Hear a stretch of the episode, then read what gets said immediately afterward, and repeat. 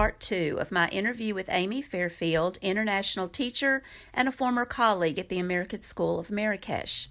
She last time told us about Abu Dhabi, Oman, uh, and then, of course, living in Dubai. She also taught in Hamburg. And where we left off is I asked her about her other travels. And obviously, with COVID, not as many places as I would have expected to have gone by this point, but I, I squeezed some in.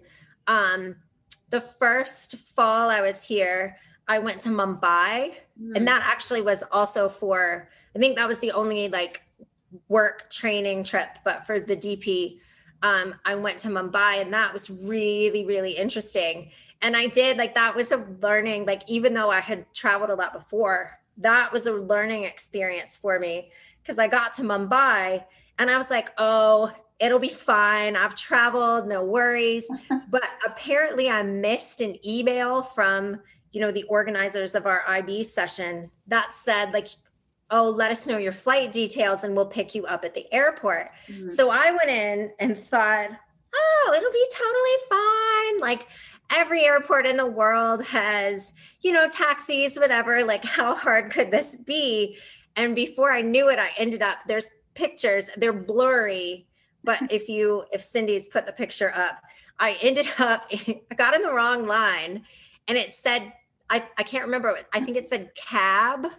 And before I knew it, I was in a tuk tuk in Mumbai, like with no idea where I was. Oh, wow. And Mumbai is huge and overwhelming, like cool, cool city, but huge and overwhelming and and like it was scary like i'm not gonna mm-hmm. lie so that kind of made me check myself a little bit from being like oh no problem when yeah. i'm in this tuk-tuk with my suitcase my suitcase is on my lap and i think i cried and because i didn't know where like this man could have taken me anywhere of course right. i was pretty sure he wouldn't but um i didn't know where the hotel was and whatnot but that was a that was ended up being a scary but cool experience but that was yeah. a lesson learned the first so. time that that something like that happened to me and it of course it's not nearly as scary is was in Essaouira but it. Was when I first got there and no one told me that people first of all I should have known that they can't cope they can't drive you because I was staying inside the oh, city. And yeah, so they can't. Yeah so I had all these people that were I thought they were taxi drivers well some of them were when I got off the bus. They just kind of you know oh, mob yeah. you. We descend. Mob you. And so this, but this one guy, you know, he told me what it would cost and I, we agreed. And then he throws my suitcase into, this is my very first trip, obviously, the little push carts they do. Yeah.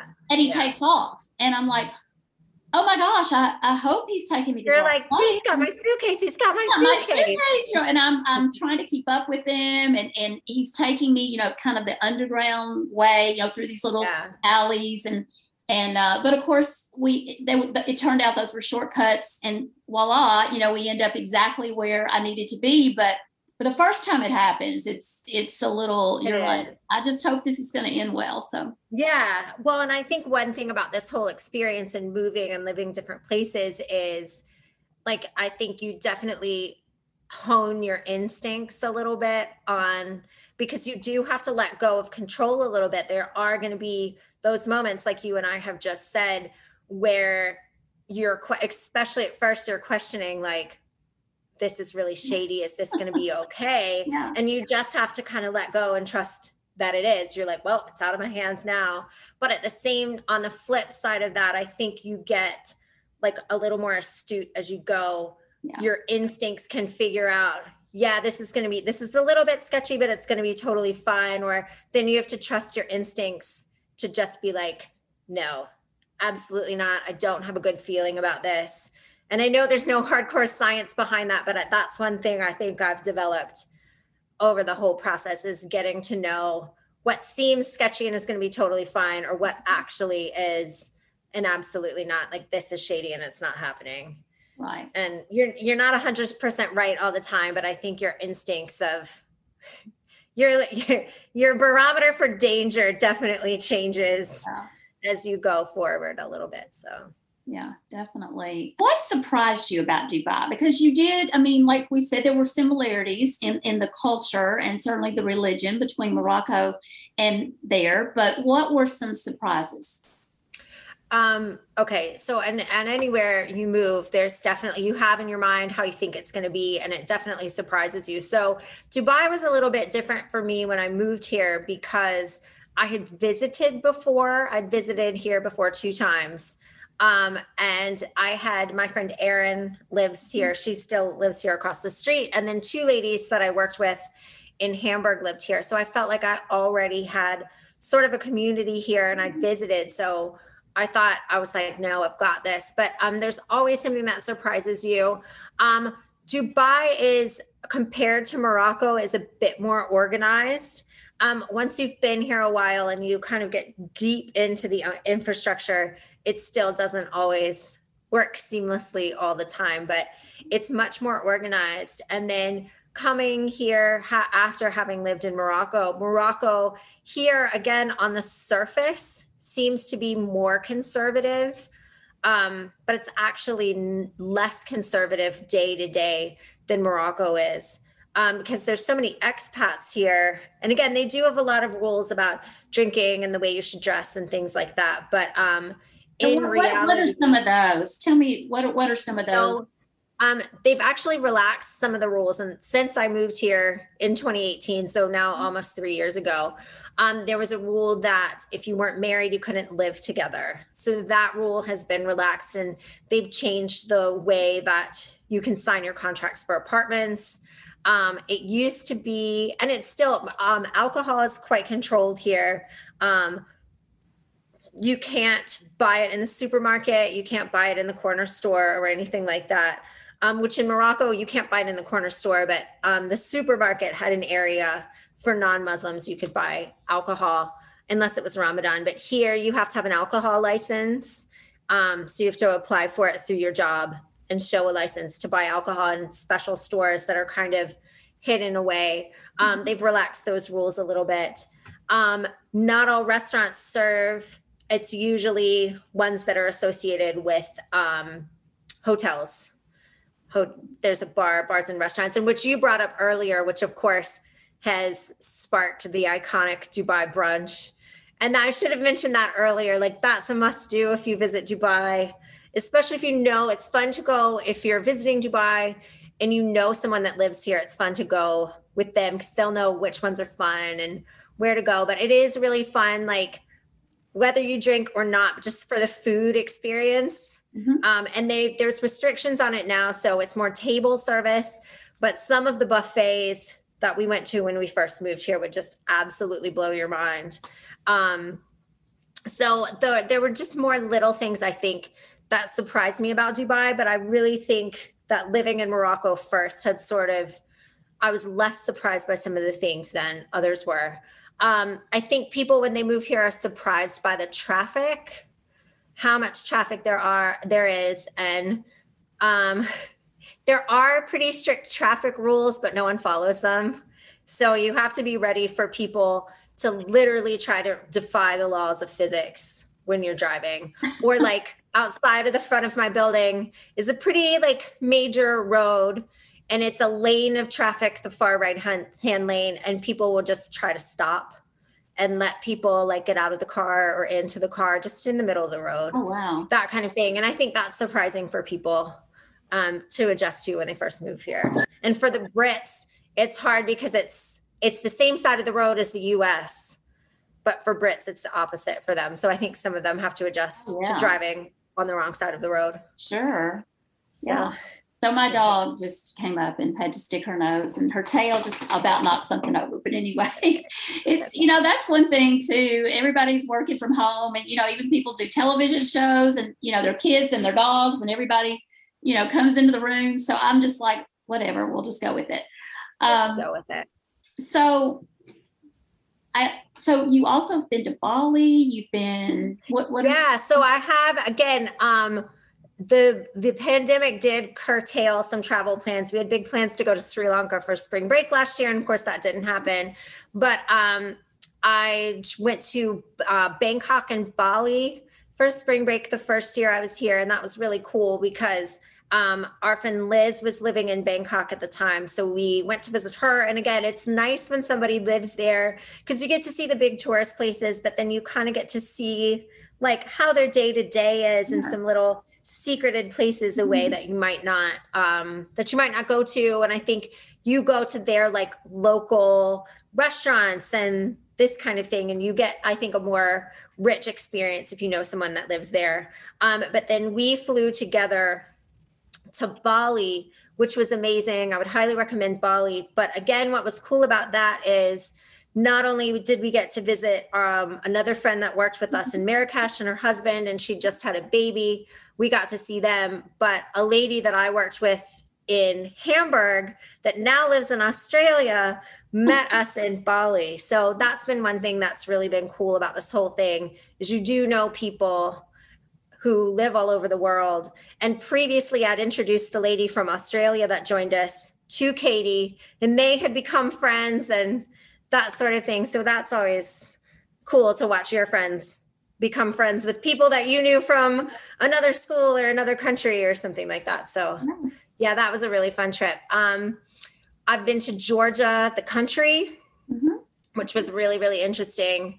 Um, and then to see how that had been, you know, part of at one point the USSR and had broken away. And our taxi driver to the airport was an older gentleman and he was telling us that he actually preferred the economy was better and he preferred it when they were under Russian control, which I wouldn't have expected to hear. And then I think they've had some, um, they've had a bit of unrest recently in that general region. So that was interesting. Um, we went to Bahrain for the weekend, mm-hmm. which is another interesting Middle Eastern country that I never, I don't think I ever would have, you know, yeah. ended up in. And then I, my, our friend Tara, she and I have pretty consistently, hi Tara, um, once a year we'll meet. And I met her in Cyprus last year, just before the lockdown for February break. So yeah, have had some travel opportunities from here. And then I'm hoping to go in the next year to Zanzibar that's a popular destination from Dubai. A lot of people will visit, which is part of Tanzania. Yeah. Um, we'll visit the island of Zanzibar. So that's really high on my list. Um, a lot of people go to the Maldives. Yeah. That's super high on my list next to. Um, I'd also like to go to Jordan and Turkey. So all of these places are places that likely, at least some of them, I would have gone. In Sri Lanka, yeah. I would have probably gone already, but because of the pandemic, couldn't get there. Yeah. Do you uh, do you think you'll do this this will be your career or you know like our friend yasna or do you feel like this is one part of your life and then there'll be another part or you're just not sure? I'm really not sure. I do really like it.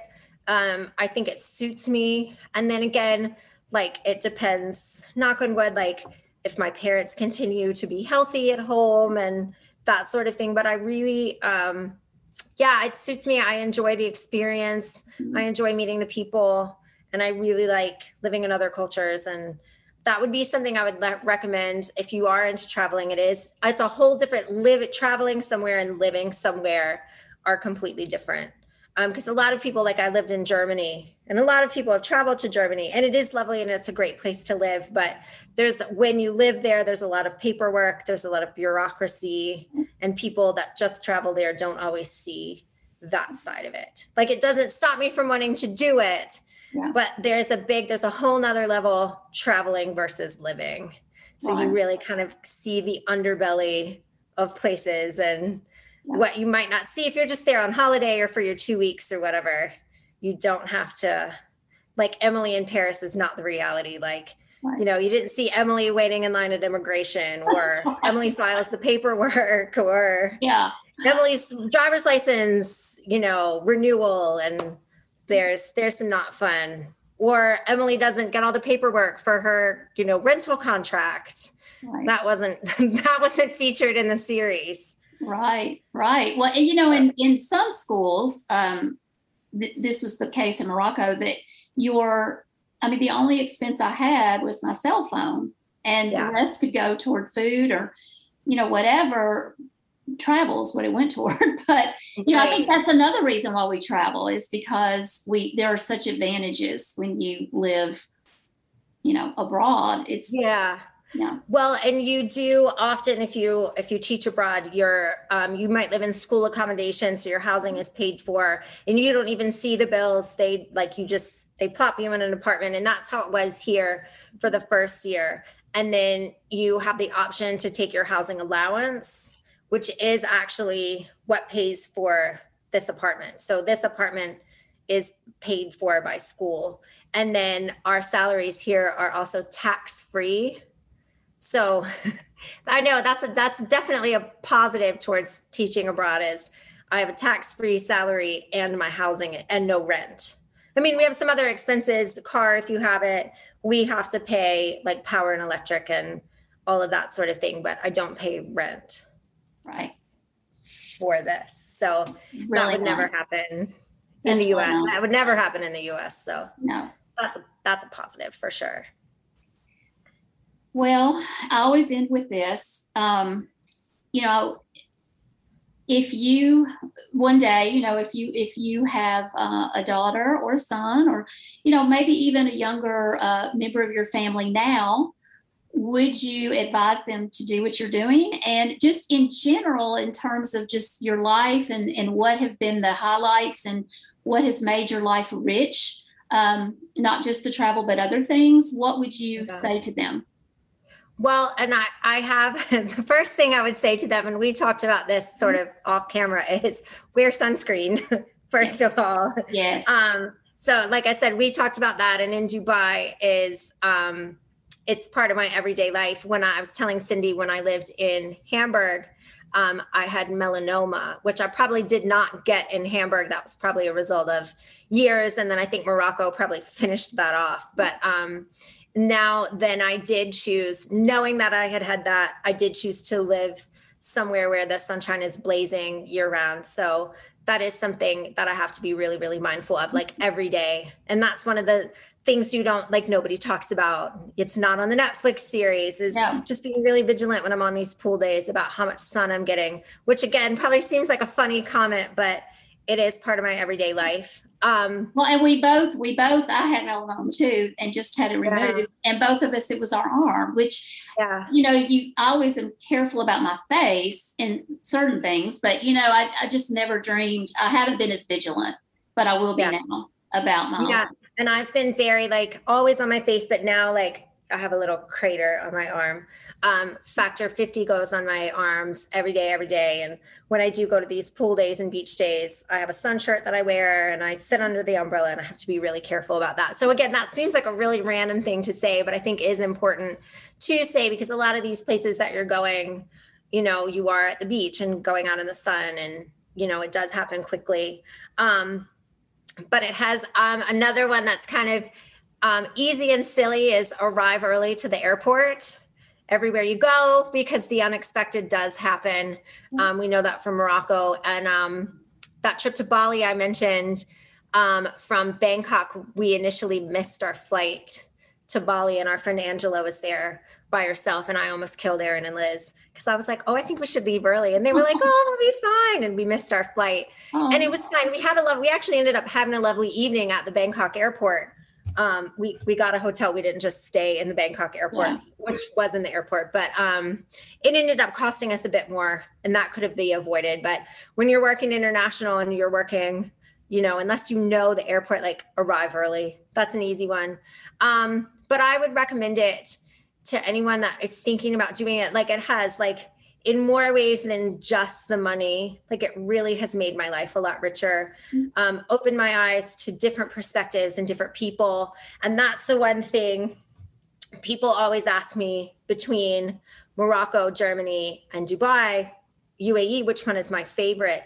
And it's really, really hard to choose because it really, in the end, boils down to the people. Like if I hadn't been in Marrakesh or Hamburg or Dubai, then I think about the people that wouldn't be in my life and I can't imagine them. Not that the people at home aren't lovely too, but I just can't imagine not having them.